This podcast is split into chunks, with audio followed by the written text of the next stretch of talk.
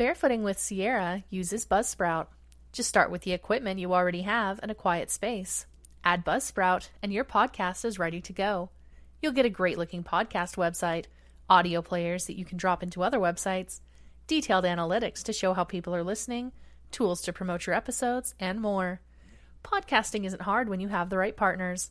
Following the link in the show notes lets Buzzsprout know that I sent you, gets you a twenty dollars Amazon gift card if you sign up for a paid plan, and helps support the show.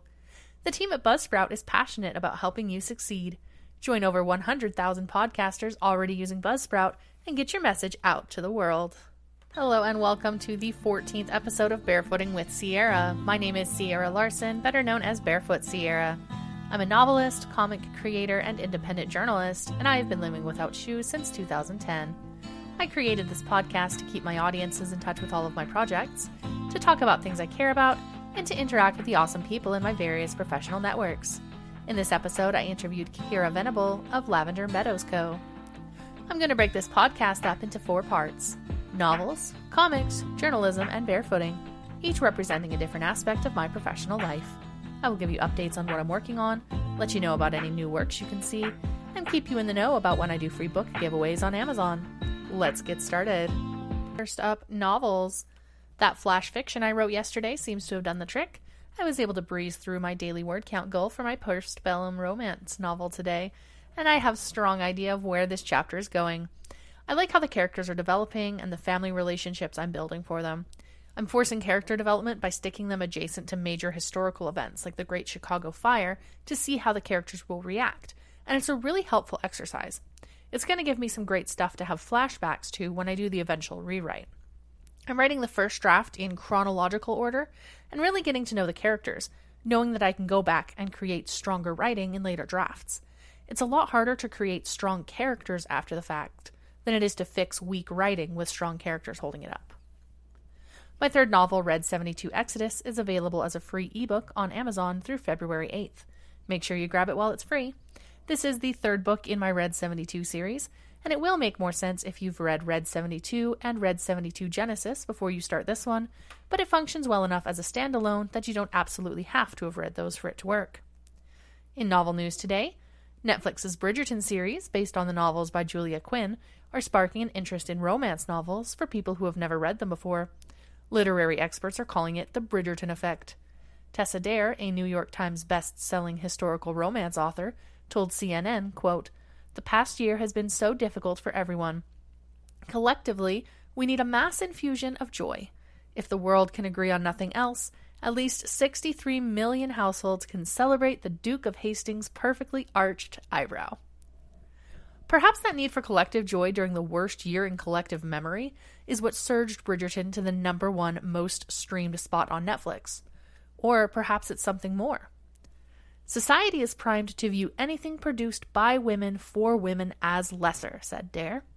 "And there's always been an assumption that romance is frivolous, poorly wit- written, and holds little appeal for men. Bridgerton's success is proving all those assumptions false." And all those new Bridgerton fans are getting their next fix in the romance genre. Officials in India have charged Rituraj Singh with the January twelfth killing of Indigo Airlines official Rupesh Kumar Singh. When they raided Rituraj Singh's home, they were surprised to find a large collection of nonfiction books, novels, and plays. The stereotype in India is that only uneducated people commit crimes. His family cannot understand what would have motivated him to commit the murder. Police believe Rituraj acted out of revenge for a previous motor vehicle incident and premeditated the attack. Now on to comics. I saw so many pictures of cute cats doing the long arms challenge that I just had to make a comic about it. Check out today's comic of Petunia doing the long arm challenge on my comics Instagram at World of Possums. In comic news today, spoiler alert, WandaVision episode five spoilers ahead. Skip ahead about thirty seconds if you do not want spoilers. Okay, in episode five of WandaVision, Wanda and Vision's twins, Billy and Tommy, find a dog and convince their parents to let them keep it. After a close encounter with an electrical outlet, they decide to name him Sparky. This is a reference to Vision's android dog in the twenty sixteen Vision number six. And this is the third canine character introduced into the M C U from the comics. All right, next up is journalism. Every day in February, I'm going to be highlighting one influential Black history figure. Today's Black History Month highlight is Guion Stewart Bluford Junior, the first African American in space. The first person of African descent in space was Cuban cosmonaut Arnaldo Tamayo Mendez. Bluford was born on the twenty-second of November nineteen forty-two in Philadelphia. He graduated from Overbrook High School in nineteen sixty, then studied aerospace engineering at Pennsylvania State University. After receiving his degree in nineteen sixty-five, he enlisted in the Air Force and started pilot training at Williams Air Force Base. He later went on to get a master's and a doctorate in aerospace engineering from the U S Air Force Institute of Technology, and a master's of business administration from the University of Houston-Clear Lake. Bluford was selected for astronaut training in nineteen seventy-eight. His first mission, S T S eight, launched on the thirtieth of August nineteen eighty-three from the Kennedy Space Center in Florida. He did four total missions for NASA, retiring from the Air Force in nineteen ninety-three, and has logged six hundred eighty-eight hours in space. He is now president of the engineering consulting firm Aerospace Technology. And now for today's interview with Kira Venable of Lavender Meadows Co. Hi, Kira, and thanks for joining me on the show. Please tell the listeners where you're from, about yourself, and what you do. Hey, Sierra. Thanks so much for having me. Um, I am Kira, like you said, and I live in a small town called Medina, Tennessee. And we moved here so that my husband, Scott, Uh, could go to nurse anesthetist school. So we'll be here for the next few years. Um, I am a mom, so I have a twenty-two-month-old son. And earlier last year, I decided to open like a little Etsy shop. And I began to sell skincare just as a fun side job. And then six months later, I quit my job as a marketing director and decided to do that full time. So now I work from home and I create these handcrafted skincare, and um, I also just manage the company, which is Lavender Meadows Co. So that's a little bit about me. Awesome. So how did you come up with the idea to start Lavender Meadows? Um, so it all started with just this simple product. It was a roll-on lotion, and it was, they didn't do well. So I was obsessed with it because it just rolled right onto the skin, and I thought the application was so cool, but I didn't really look at like what people wanted. Um, and so after kind of failing at that for a month, I looked at what other companies were doing to sell their lotion. And I realized that there's this huge trend right now with green beauty and non-toxic organic skincare. So I decided to go more in that direction and make that a focus in my company. And then at that time, I, I'd always had really bad skin. Like I'd always had acne and different issues going on. And then my son, he also had really bad eczema.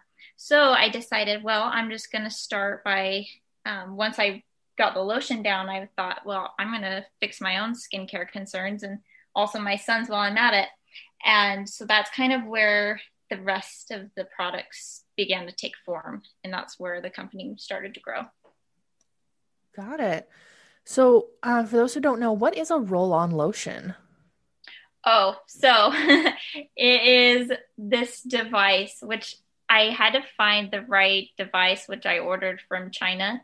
And um, it's a tube, and it has like a little roller ball on the top of it. Um, you see a lot of the glass roller balls um, for like essential oils and different things. So it's like a bigger version of that.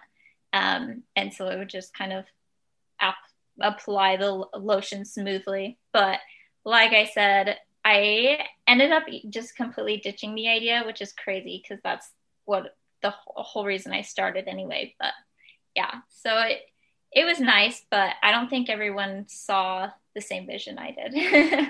So almost like a lip gloss, but for lotion. Yeah, totally. Okay. Interesting. Yeah. Yeah. So how did you overcome having your pro- your first product, like this big product that you'd invested a lot of your time and energy into? How did you overcome that failing and move forward? So it was definitely hard to, you know, put that much effort, and you're so excited, and you, you put your Etsy shop together, and you just expect all these sales to come in. And when they don't, it's, yeah, it's just the worst feeling ever. Um, oh, there was like a part of me that thought, I should ditch the whole thing and just take it for what it was. I lost money, whatever. It wasn't a big deal. But there's always been like this entrepreneur side of me that wants to be successful and wants to have a business. And I really wanted it to succeed. So I just started researching and figuring out what I needed to do to make it succeed. So once I decided it's what I wanted to do, I just did whatever I needed to do to make it happen. And that meant changing my vision. And that's hard to accept, but if you want to be successful, I think you have to be willing to adapt like that. Very important. Yeah. So you mentioned your son's eczema, your own skin concerns. What are some of the products you came up with to meet those needs? So for, first of all, when I created my products, I was looking at ingredients. I was thinking, okay, what are the ingredients to solve acne? What are the ingredients to solve eczema? You know, and I didn't realize that that's the wrong way to look at this. This is, that's more of like a D I Y kind of way to look at it. Um, but once I started learning about the anatomy of the skin and what your skin actually needs and why those things are happening, that's when um, I was able to make the right products. It didn't, the ingredients are important, but it's the type of product that you're creating. Like it needs to be intentional. And so um, with, for like acne, it's, it's kind of simple. People think that everything with skincare needs to be complicated, but it all relates back to your skin barrier. So if your skin barrier is compromised, if it's not healthy, if it's not strong, then you're going to have different things result from that. And so um, acne is just one of those things. So if you strengthen your skin barrier and you replenish it, you protect it, and um, you do those things, then good things come from that. So it, it didn't mean using, you know, harsh ingredients on my skin. It meant taking a more gentle approach and finding out where the problem comes from to begin with. And that was the same thing with my son's eczema. So there's a lot of different products, but it addresses those things. Awesome. Yeah, that's, that's definitely, I don't think a lot of people take that into consideration when they're dealing with their own skin problems. They're, they're just, they have acne and they're just scrubbing away at it, trying to get rid of it. But yeah, yeah, if, if it's a, if it's an issue with their skin, like you said, the, the barrier between mm-hmm. like the outside world and it's getting inside their pores, then yeah, that's, that's going to cause problems. Right.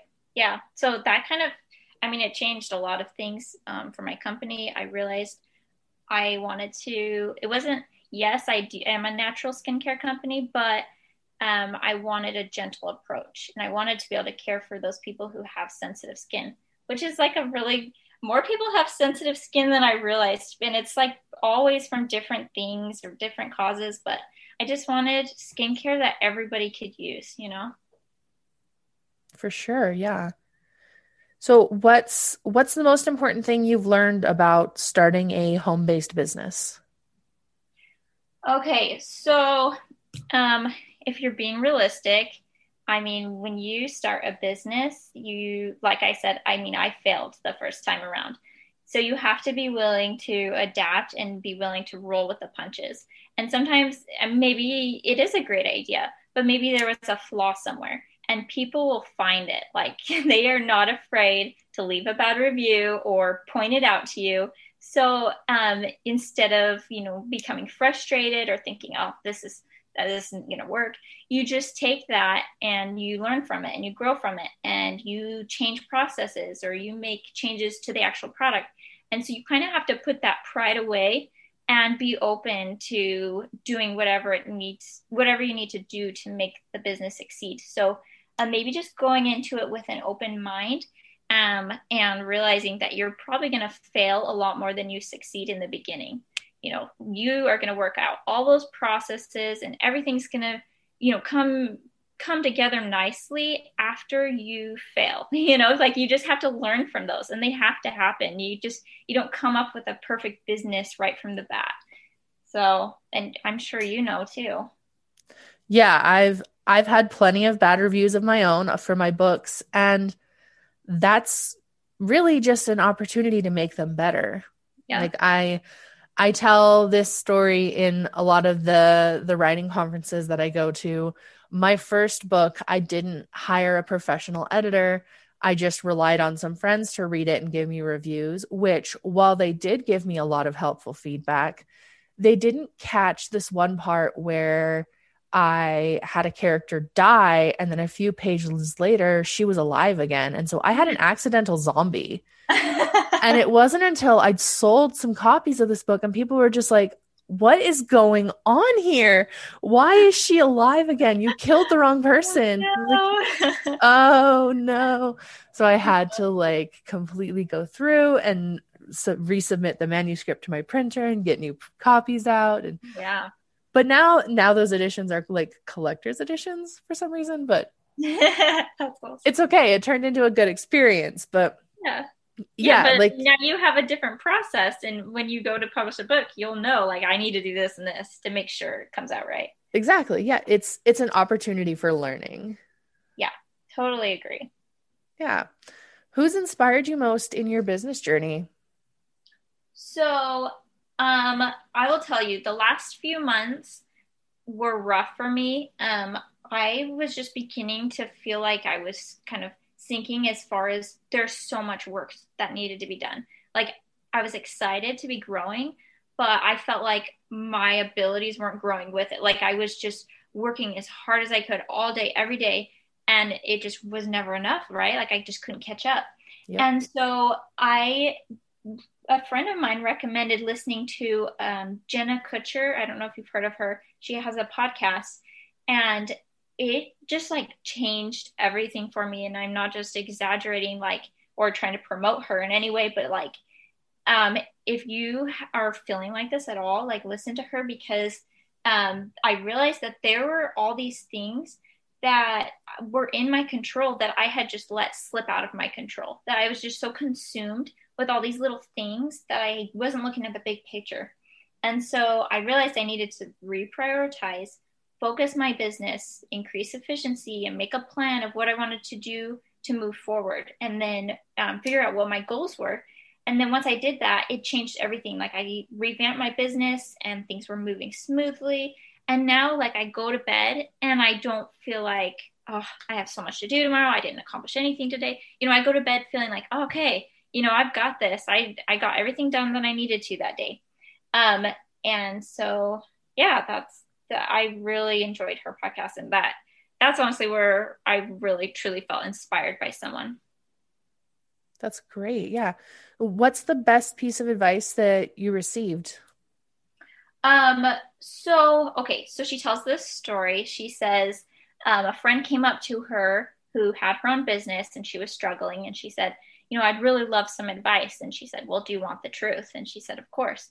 And she said, you are wasting so much time on the things that you want to succeed versus the things that will make you succeed. So, like, why are you spending so much time creating these awesome Instagram stories and giveaways and fun, cutesy things when you make twice as much off of every email that you send to your subscribers? And I realized that I was doing that. Like, I was focusing on all these smaller things, and especially the things that I wanted, you know, like the things I enjoyed. And I, so I was just setting myself up for failure. But um, she told her friend that every day you need to tackle like that big project um, or big hurdle that needs to be done. And you'll know exactly what that is, because it's the thing that you want to do least usually. Like, it's that thing that you put off and avoid. Um, but once you do it, you can, you feel like you conquered the world. Like, it's the best feeling ever. And so I started doing that. And for me, that big thing is usually making, spending four or five hours making a ton of product. And if I don't have the product, I can't sell it. And so it doesn't matter how much I market myself, like, that product, it has to get done. And I can't just wait till the middle of the night to start it. So Um, once I started doing that first, taking care of that, then all those smaller things just kind of fell into place, and my day just goes so much smoother. So that was the best advice that I've had. That's great advice. Yeah. You, it kind of ties in. I've, I've heard similar advice where you need to focus eighty percent of your efforts on the twenty percent of your business that makes the most money. Yeah. Which really struck me as odd when I first heard it, because, you know, what about that other eighty percent? It's like, mm-hmm. well, the, that twenty percent that makes the most money is making the most money. And that's yeah. where you need to be putting most of your efforts. So for me, that's, that's my, my online sales actually on my, on my website is yeah. where most of my revenue comes from. It's, I have merchandise on my website. And so I started promoting that through, you know, ads on Facebook or whatever, just mm-hmm. supplement the books that I write. But like, yes, my, my books are my passion and all of that. And like you're saying, you're, you're spending all that time on what you want to be making the money. But if that's just not happening and not realistic, then like you, you do have to be realistic about your business or you're not going to succeed. Yeah. Exactly. Yeah, you totally understand. So it does make a huge difference when you look at it that way and actually do it. You know, it's one thing to talk about it, but when you do it, like it makes such a difference. Yeah. So of all of your products, if I was going to try just one, which like I have purchased some of your products before and they've all been great, but for, for listeners who are just going to be trying for the first time, which one should they start with and why? So I feel like this is not only my best product, but it's a product that everybody needs. And it's the honey oat milk cleanser. And there's a huge story behind this cleanser, but long story short, it started out as this cleanser that a lot of people liked. And I had to take it off because I learned that it just wasn't doing justice for your skin. Like it, it was just off in some ways. And so I spent the next five months, like it took me forever to make this cleanser. And I had to work with a lot of the chemists who manufactured the ingredients that went into it. Like it had to meet all these criteria. It needed to be gentle. It needed to have certain ingredients. It needed all these things. Um, and when it finally came together, because it failed a lot, um, it it's amazing. So it starts out as like this creamy honey consistency. And you just, when you apply it, it just melts away all the dirt and oils and makeup. And then you add water and it just transforms into a light oat milk and it just rinses off. And it's, it's so soothing and so nice. Like, I feel like everyone could appreciate that kind of product. Um, oh, and it doesn't have any fragrance or essential oils, 'cause I try to avoid that. But it smells just like a sugar cookie. It's so crazy. But yeah, that one's a good one. That sounds awesome. Where can where can people find you online? So here's some exciting news. My website is going to be completed any day. So by the time you hear this, then it will be open. It's um, Lavender Meadows Co. and .com. And then I also have my Etsy shop, which is Lavender Meadows Co. And when you search it on Etsy, it has to be all one word, Lavender Meadows Co. I don't know why. But anyway, yeah, so definitely find me. You can also get some great tips on just skincare in general. I know we briefly touched on it, but um, there's a lot of, pre, you know, misconceptions out there about what your skin really needs. And it's really, it's kind of simple. So definitely check it out. Great. Well, thanks again for joining me. It's been, it's been a pleasure talking with you. Yeah, you too. Thanks, Sierra. I really enjoyed this. So thanks for having me. Last but not least, let's talk about barefooting. In barefoot news today, golf is one of those sports that I consider pretty boring to watch. Unlike a hockey or football game, you're supposed to just stand or sit there quietly and you clap politely, but you don't cheer like you do in other sports. One fan decided to change that at the Phoenix Open. While Jordan Spieth was getting ready to putt on the seventeenth green, a spe- spectator dressed like a barefoot Borat stood up on his chair, which then broke. He fell backwards, and the crowd laughed.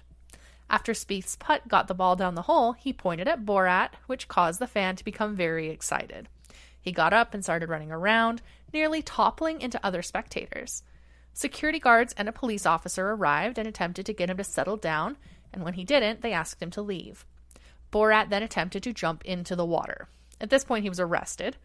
In a statement to the Arizona Central, Jordan Spieth said, "He was dressed like Borat, so definitely came to have a good time. I don't think he's having a great time right now." The one time something exciting happened at a golf game, and I missed it. That's all for today's show. I'll be back tomorrow with another interview, this time with Barefoot Jake Brown. Thanks so much for listening in. If you have any questions or comments, you can send them to sierrathebarefootgirl at gmail dot com. You can find me on Instagram at Sierra the Barefoot, on Facebook as Sierra the Barefoot Girl, on Twitter at Sierra Barefoot, and on TikTok at Sierra is Barefoot. You can follow the podcast itself on Instagram at Barefooting with Sierra. All of my books are available on Amazon. My comics are available on Instagram at World of Possums and patreon.com slash possumpete. Thank you to Legion X for the intro and outro music. Don't forget to rate, review, and subscribe to this podcast wherever you're listening. And please share it with a friend if you've enjoyed it. Until next time, this has been Barefooting with Sierra.